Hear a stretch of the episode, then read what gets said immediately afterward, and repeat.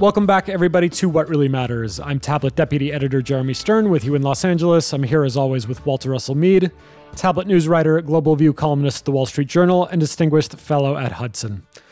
It's our final episode of the year, and we thought we'd do something special for the listeners this time. We launched the podcast the week of July 4th, just about midway through the year, which means our listeners were deprived of your takes, Walter, on all the big news cycle events from the first half of 2023.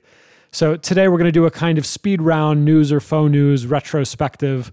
I'll toss out nine or 10 news stories from the first half of 2023 that were big at the time.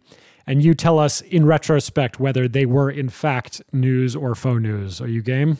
You're really testing my memory here. Let's see what happens. All right. From February 3rd, the U.S. announces it is tracking Chinese spy balloons over the Americas, with one drifting from Yukon to South Carolina before being shot down the next day. The event is followed by subsequent detections and shootdowns of high altitude objects elsewhere. Was it news or faux news? It was probably not news in the sense that anybody who didn't think China was spying on us was just not paying attention, or for that matter, you know, I would hope we are spying on them just as assiduously. I'd be very disappointed to find out that we weren't. But where where it was real news was this was something the average American picked up on. You could see the balloon. You had on cable news and social media the progress of the balloon across the country, the big debate. You know, why aren't we shooting it down yet? I mean, they let it cross the whole country before finally shooting it down. I think there were some people that tried, you know, to shoot it down themselves, some vigilantes out there. Uh, so, you know, that that was a moment when the China question really entered the consciousness of the average American, and I don't think it's left. February 14th, the European Parliament approves a ban on the sale of new petrol and diesel vehicles in the European Union starting in 2035, citing the need to combat climate change in Europe and promote electric vehicles. Was it news or faux news? Well, it appears to have been faux news in that the Germans and the Italians seem to have already wriggled out of it and said, well, you know, synthetic fuel vehicles. And then also, as the Europeans look at, oh, wait, we've just signed a law that will give our entire car market to China uh, by 2035.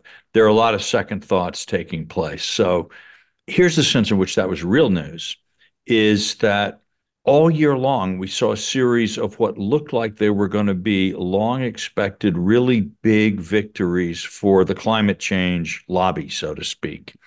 And almost all of them get somehow modified, rolled back.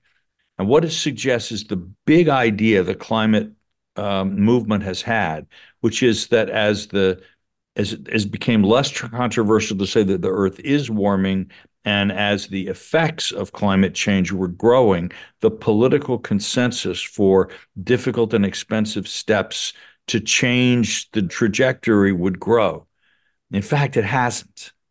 If anything, what we've seen is even as the polls show more people think climate change is real and more people think climate change is a problem, the support for expensive or job eating green initiatives just is fading away. That's real news.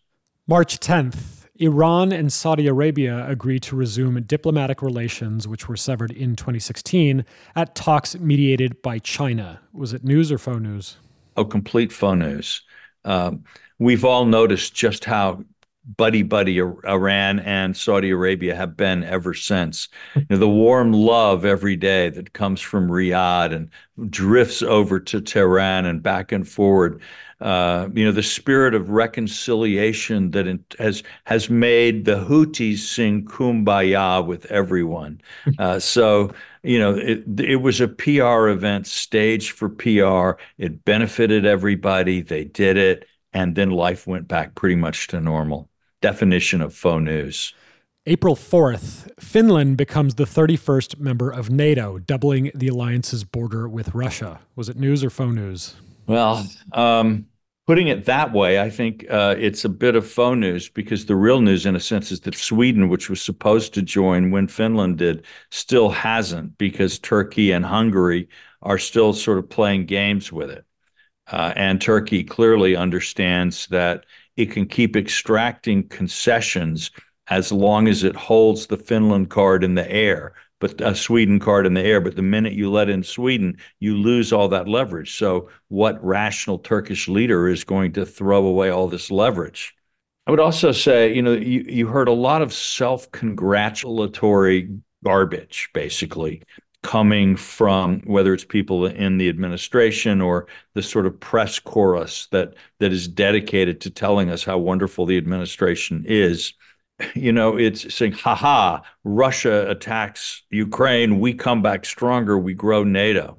A nobody really doubted that in a war with Russia, if Sweden and Finland were threatened, they would be on the west side. It's not like, oh, they were undecided. What were they going to do? Were they going to side with Russia? Were they going to side with America? No, you know, it, we've already known what that was about. So what what was interesting is that they decided that they really needed to get into gear, not because NATO and America were stronger, but because they were weaker because they perceived the status quo was no longer enough to contain Russia, hold it in check. And it's a sign of no confidence or less confidence. And this, one of the real problems I think we have as a society is the, is the extent to which partisan media either on the Democratic side or on the Republican side. There's less of it, but it's more intense. It makes up in intensity what it lacks in numbers. Will deliberately tell people that good news is bad news or bad news is good news, or will simply be unable to ex- understand it themselves because they're so caught up in a partisan framing. We, we as as the world situation gets darker, we all need to become a lot clearer about what's really going on. And the media needs to, to step up and do a better job, I think. April 15th, nuclear power in Germany ends after 50 years with the closure of the country's final power plants. Was it news or faux news? Well, it was hardly a surprise. Long dying patient finally kicks the bucket uh, in, in one sense. And also, Germany continuing to, you know, Germany demonstrating that the United States is not the most irrational, dysfunctional political society on the planet. You know, this was for the for the Greens, this who were an essential member of the current German coalition. This was kind of the this keeps them in the game. If they had given up on this, um, they would have lost all standing. Now, what happened instead was they they forced it through, and the whole coalition has grown steadily less popular. I mean, we've reached a moment where the AFD is more popular than the Greens and the Social Democrats. I think at this point. Yeah, yeah, yeah. This is shocking. You know, it's a sign that the German political establishment is as bad as its job as the American political establishment. And when you think that the United States and Germany, for all our strengths and weaknesses, really are the two pillars of NATO. Finland and Sweden feeling bleaker about NATO's strength is, you know, it's a it's a smart call. May 1st, San Francisco based First Republic Bank fails and is auctioned off by the US FDIC to JP Morgan Chase for $10.7 billion. The collapse surpassed March's collapse of Silicon Valley Bank to become the second largest in US history. Was it news or faux news?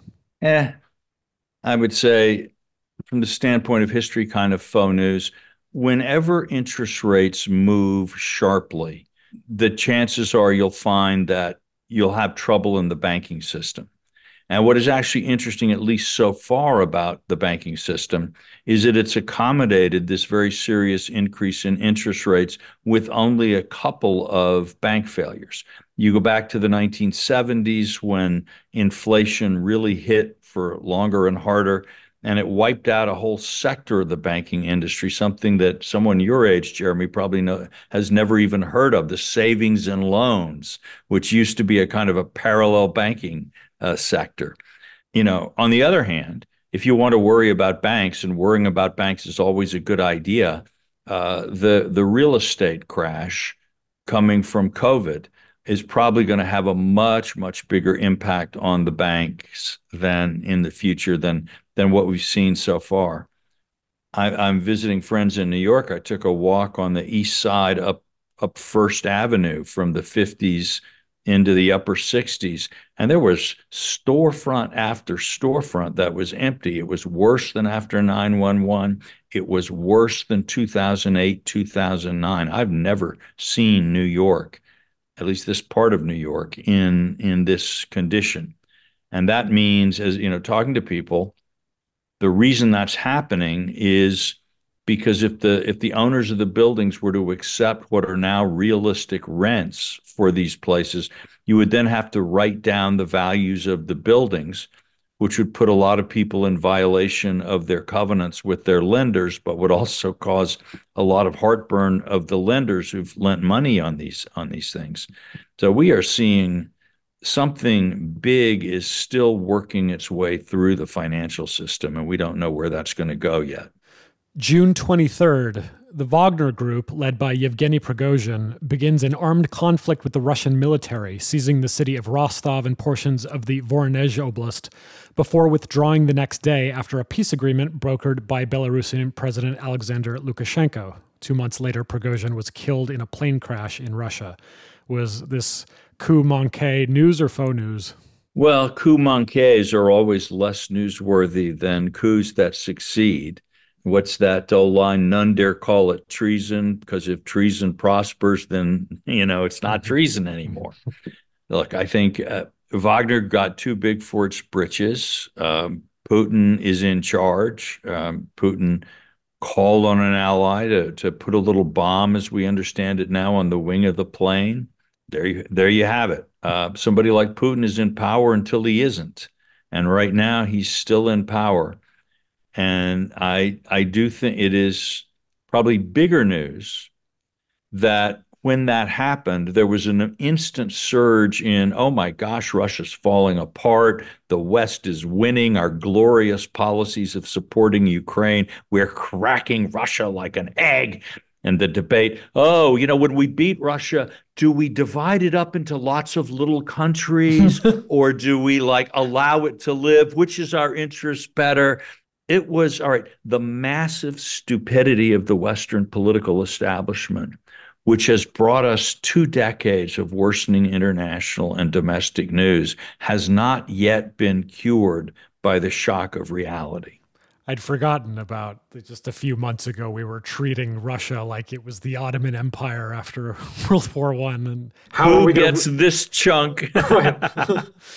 All right, final two stories. And with these, I'm going to cheat a little since they're ongoing stories, but any review of 2023 would be incomplete without them.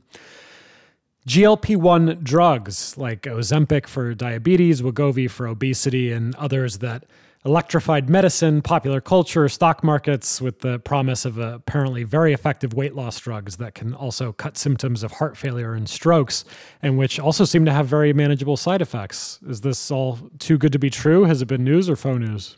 Oh, I think it's news. And, um, you know, these also reduce apparently cravings for alcohol and drugs it just and and one suspects that this is just the beginning that now having found that you know this sort of previously unsuspected avenue of intervention exists and has these impacts we're going to see progressive improvements. I think in, in this year a lot of it took the form of a fight over whether insurance was going to cover because these drugs cost about thousand dollars a month or more uh, if they're and and insurance companies are not thrilled at the idea of picking up the costs, but on the and I think Medicare is still not picking up the cost. Uh, I can see from an insurance company's point of view because, like, okay, somebody's working for a company, they're staying healthy now, and I'm paying thousand dollars a month. Okay, they're going to be healthier later, but they might not be working for that company, so I may not be saving on the back end. So you can see why a, a company insurance company would have a problem. But I think from Medicare's point of view, you know, one prediction I'll make is that the U.S. government is going to end up providing some relief for seniors who want to take these these drugs. Um, the possibility not only of extending life expectancy, but extending healthy life expectancy is too good to pass up. I'll, right. I, will remind you, Jeremy, we had to talk about expensive drugs earlier, and the point I made there still stands. The most expensive drug is the drug that hasn't been invented yet. No amount of money can get you that drug. And what we need above all is a is a is a healthcare system that keeps developing new treatments. And if that costs money, we need to figure out how to pay for it. This innovation that is coming out of Americans are leading the way in a lot of these things. This is a gift to future generations and to the whole world, and it's one we want to keep giving. All right, final story of 2023, Walter, and it's only four words. Elon Musk bought Twitter. Has it been news or phone news? My Twitter, I don't know about you, Jeremy. My Twitter experience hasn't really changed. I, you know, I I mean, gosh, there are a lot of stupid people on Twitter, and many of them decide they want to engage with me one way or another. That was true pre Musk. It's true today. A lot of people that I follow on Twitter spent all of their time debating about how horrible Twitter has become and how full of hate it is and how poorly it's supervised and how sometimes the wrong people are kicked off and sometimes the right people are are kicked off too you know too quick blah blah blah blah, blah. all right okay that was the same pre-musk as it is today twitter is an angry bitter place but if you follow if you if you pick your the people that you follow wisely. For somebody like me who needs to stay on top of the news, it is still essential. There is nothing, you know. I, I mean, I keep hearing about Blue Sky, Threads, these, you know, how many Mammoth was that? Mastodon, whatever the heck it was. Mm-hmm. Um, you know, they, they keep coming, but somehow Twitter remains the platform that everybody wants to hate. Everybody loves to hate. On the other hand, I think Elon Musk may hate it now too. If we look at how much it's cost him and uh, and uh, how how far it seems from any kind of a financial turnaround. All right, that does it for this year's news. Let's have one last big conversation for 2023.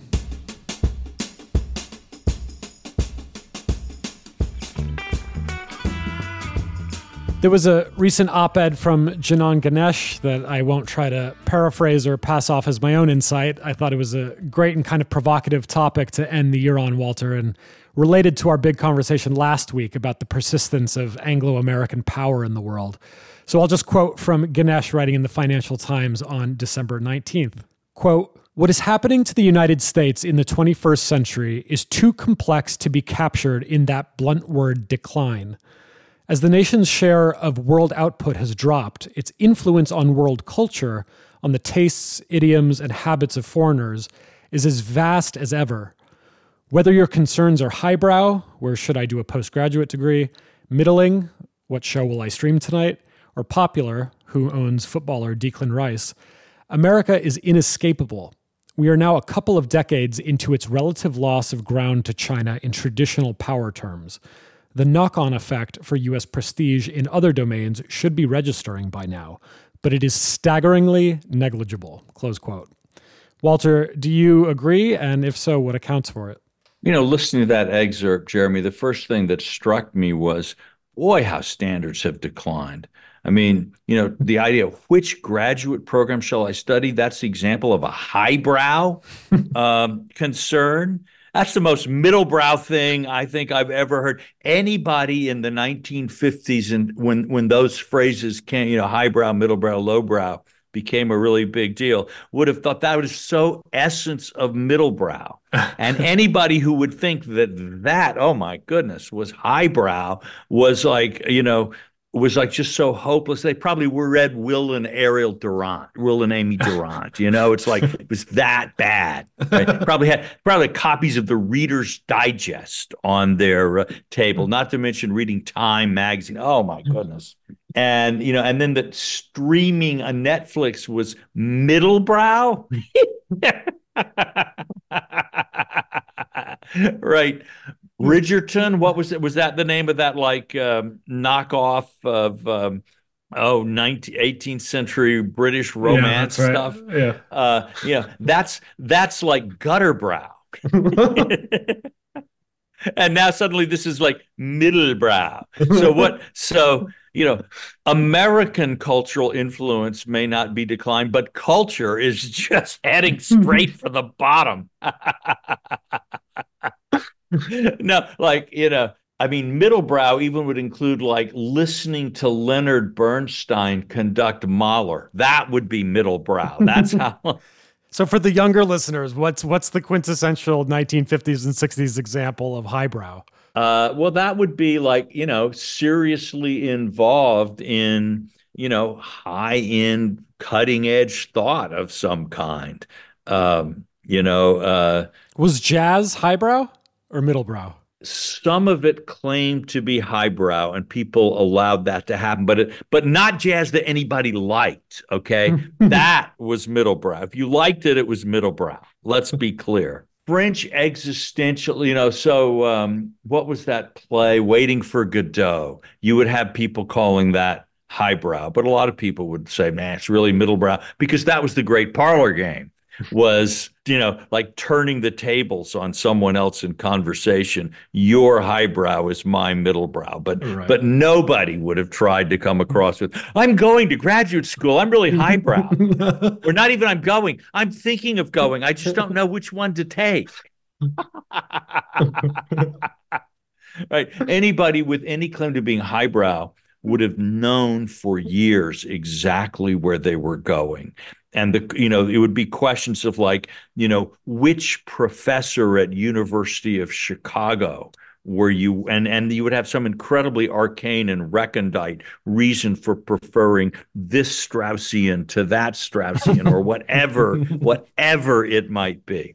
Now in that sense that's really proving um, his point, Ghosh's point, that American influence in the world remains unparalleled because we're all still going downhill. and and a sort of hallmark of American culture is actually of the sort of of democratizing culture, which is different from democratizing culture, of going to the lowest common denominator, um, going to universe, you know, sort of, you know, McDonald's um, as something that every six-year-old in the world just feels is delicious. You know, that actually there's a kind of a, you know, a real purposefulness of that of identifying the consumer sensations that are so powerful that they're irresistible, and that if you can get that formula, the market is going to be vast for you. And if you think about it, a lot of cultural movement in the last century has been along that lines. I mean, I think about what's happened to say popular music, you know, since the the 30s and 40s, when you still had elements of middlebrow infused into popular culture in in various ways. Um, you know, sort of witty song lyrics, Noel Coward, things like that, and sort of you know, operetta kinds of airs and things floating around in it.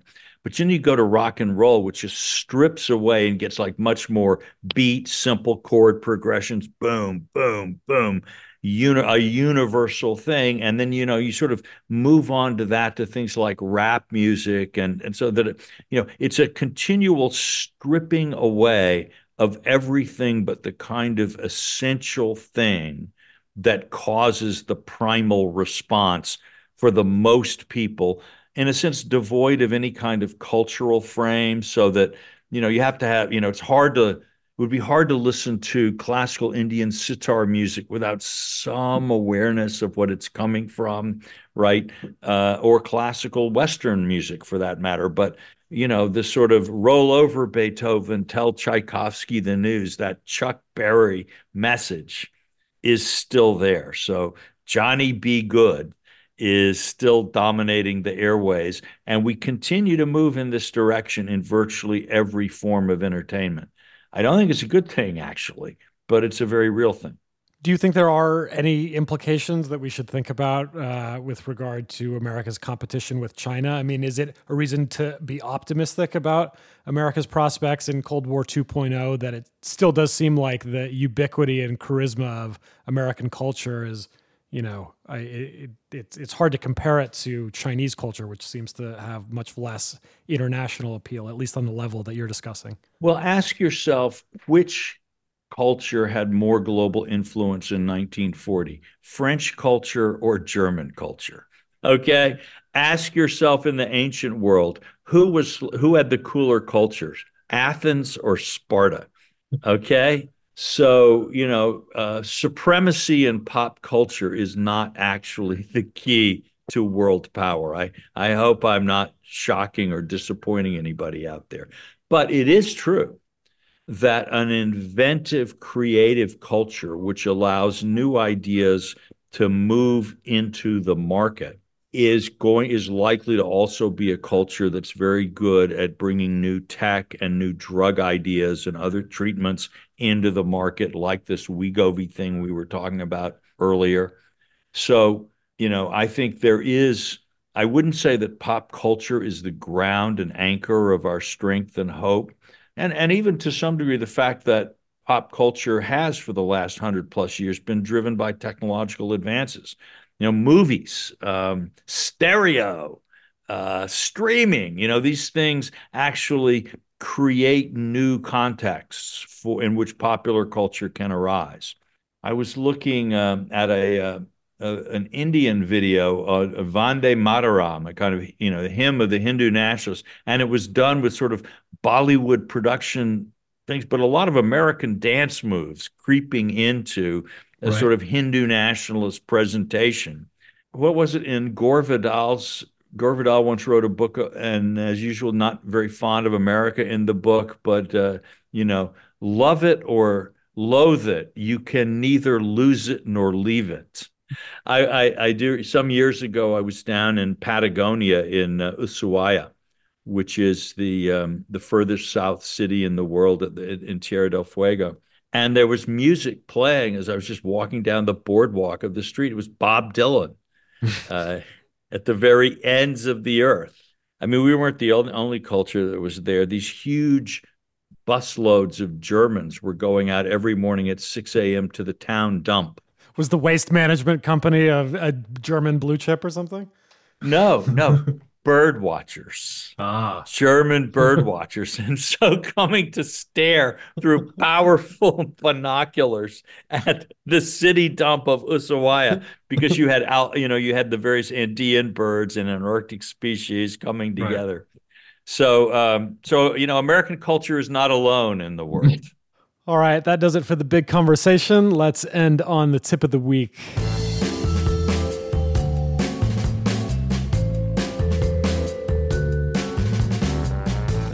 Speaking of the edge of the world in southern Argentina, Walter, we're sending you off to Argentina and Brazil for the next couple weeks. Maybe we'll get the chance to record an episode from ground zero of Javier Milei's shock therapy reforms. But in the meantime, just tell us what books you plan to take with you in the next couple weeks or what's on your Kindle for the end of the year. Well, actually, the first place I'm going before I get to Argentina and Brazil is I'm going to the Galapagos Islands for a week. So you'll be reading Charles Darwin. I am. I'm actually taking Origin of Species. I oh, figure oh, cool. what better book to read uh, as I check his homework. You know, uh, you know, like really, does that finch really have a longer beak than the other finch? I intend to find out. Uh, see for myself. Oh, I'm taking. Uh, I, am in the middle of reading the. Uh, you know the uh, what is it? The book about the trial of Pétain in France. France on trial. I think it's Julian called. Jackson. Yeah. Yeah, he. I liked his his uh, Life of De Gaulle so much. I thought mm-hmm. I would would give this one a shot. Actually, in the Galapagos, I intend to spend more time snorkeling than um, than reading.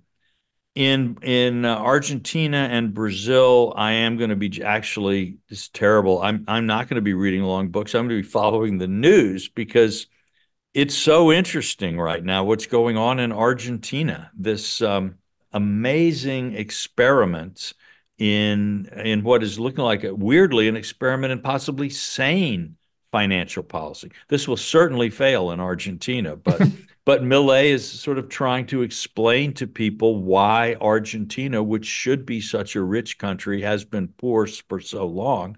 The answer basically being the Argentines keep voting for sort of corrupt, incompetent, and profoundly misguided Peronists.